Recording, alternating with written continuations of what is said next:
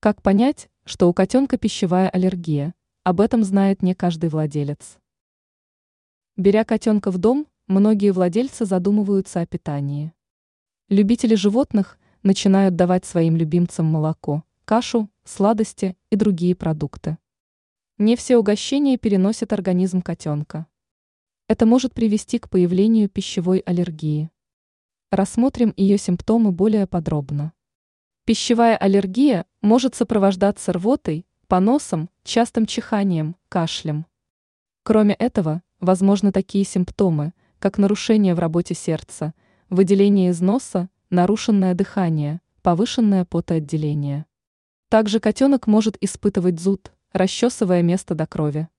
При пищевой аллергии возможна сыпь. Чаще всего ее можно заметить на ушах, возле пасти. Если вы заметили у питомца неприятные симптомы, то следует немедленно обратиться к ветеринару.